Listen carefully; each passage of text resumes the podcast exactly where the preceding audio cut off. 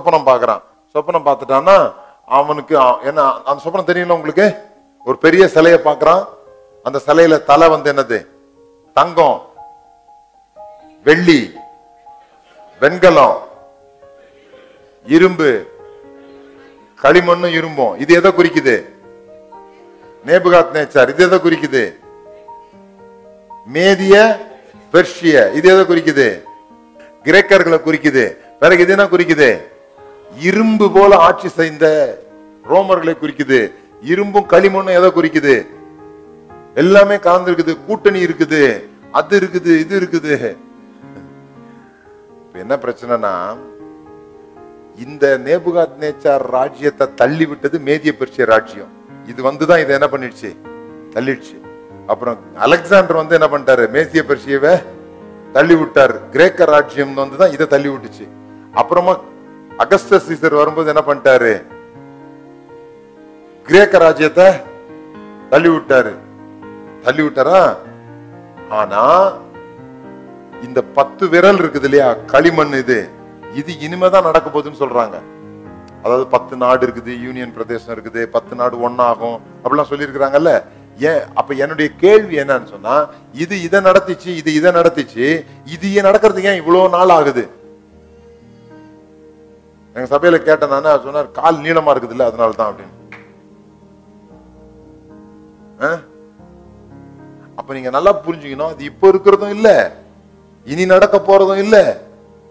அந்த பத்து விரல்கள் களிமண்ணும் இரும்புன்னு சொன்னா அப்போ இயேசு கிறிஸ்து பிறக்கிற சமயத்துல என்ன நடந்துச்சுன்னு சொல்லி சொன்னா ரோம சாம்ராஜ்யம் பத்தாக பிரிக்கப்பட்டிருந்தது.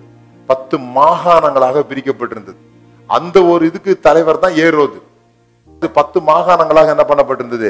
பிரிக்கப்பட்டிருந்தது. அதுல சில மாகாணங்கள் ஸ்ட்ரென்த்தா இருந்தது சில மாகாணங்கள் வலுவில் இருந்தது வலுவிழந்திருந்தது. இதெல்லாம் தான் தரிசனத்துல பாக்குறாரு இப்போ கைகளினால் பெயர்க்கப்படாத ஒரு கல். அந்த கல் யாரு? மனித உதவி இல்லாமல் பிறந்த இயேசு. கைகளினால் பெயர்க்கப்படாத ஒரு கல் பெயர்ந்து எங்க வந்து மோதுது? இயேசு எப்ப பிறந்தாரு? இந்த ரோம ஆட்சி பத்தாக பிரிந்திருக்கும் போது பிறந்தார். அங்க வந்து மோதி அதை உடைச்சு சிலைய உடைச்சு அந்த கவர்மெண்ட் சிஸ்டத்தை எல்லாத்தையும் உடைச்சு அந்த கல் பூமி எங்கும் நிரப்பிற்று. விளங்குதுங்களா உங்களுக்கு? பூமி எங்கும் இப்பவும் அந்த கல் என்ன பண்ணிட்டு இருக்குது? வளர்ந்துட்டே இருக்குது.